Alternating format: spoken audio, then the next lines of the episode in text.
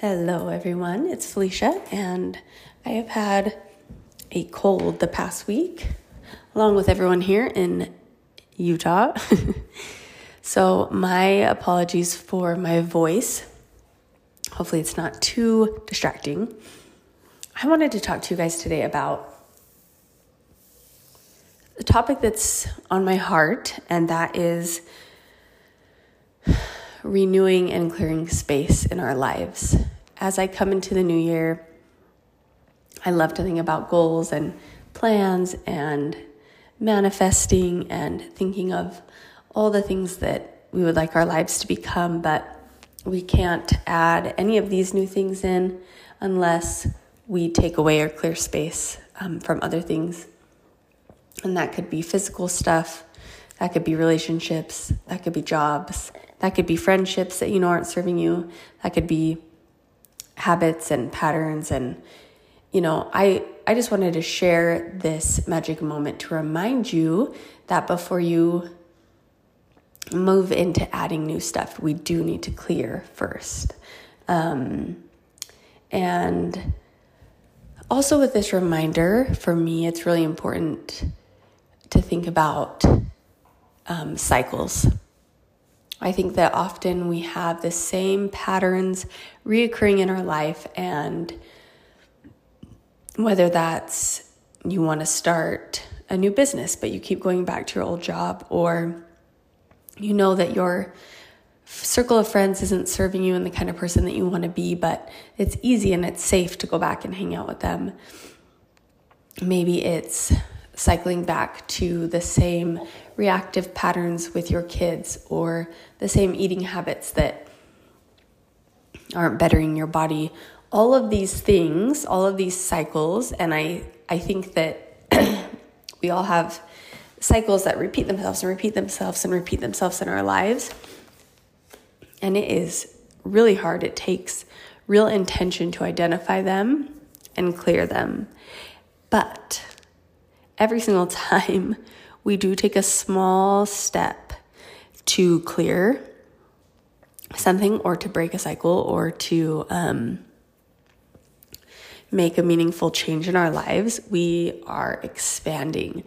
And it's like jumping into a cold lake. Every time we're, you know, we're like touching our toe in, um, it's opening us up to the possibility of that thing being an option.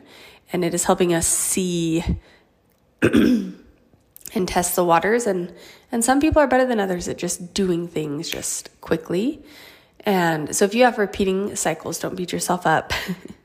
maybe 2024 is your year, and maybe not. Maybe you'll go halfway this year. um, and I think a big part of this is that as we go through our lives, we are collecting versions of ourselves and we are iterating on those versions of ourselves and we are holding on to those versions of ourselves. And what's really beautiful is that those versions of ourselves serve us, they protect us, they um, are there for a reason. We became that person for a reason in a phase.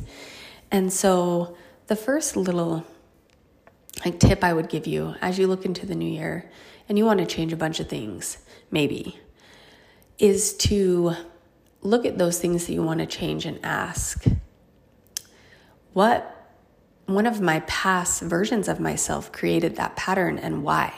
And how can I thank that past version for the reason that they, you know, created that pattern? And how can I grieve that version of myself? And how can I let go of that version of myself and really honor that version? And I think this practice is a beautiful way to come into knowing ourselves better, as well as being able to really let go. Um, in the life changing magic of tidying up, Marie Kondo talks about thanking our physical items for the service that they gave us or for the, you know, what, you know, thinking the sweater for its warmth, even though you don't want it anymore. And that's kind of the same idea with these, with these past versions of ourselves. on that same note, these cycles, even tiny ones, these habits, even small, these little tiny actions communicate that we are still that past version. They they are that past version of ourselves acting in the present. So remembering that and saying, "Oh, every time I have that 64 ounce soda that I don't want to be drinking anymore because the newer version of myself has decided that's not good for me.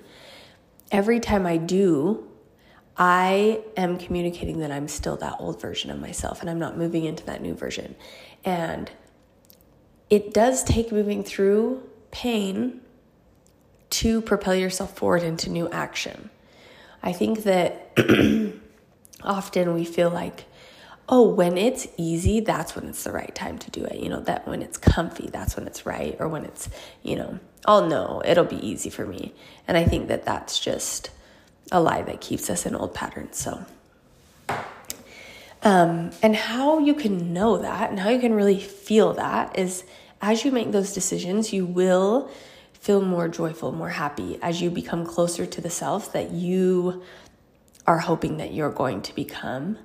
Um, and I think that as we clear these past selves, as we cut these um, negative, dark, shadowy, energetic cords of our past and moved into our our true selves, we will see what we want for the future.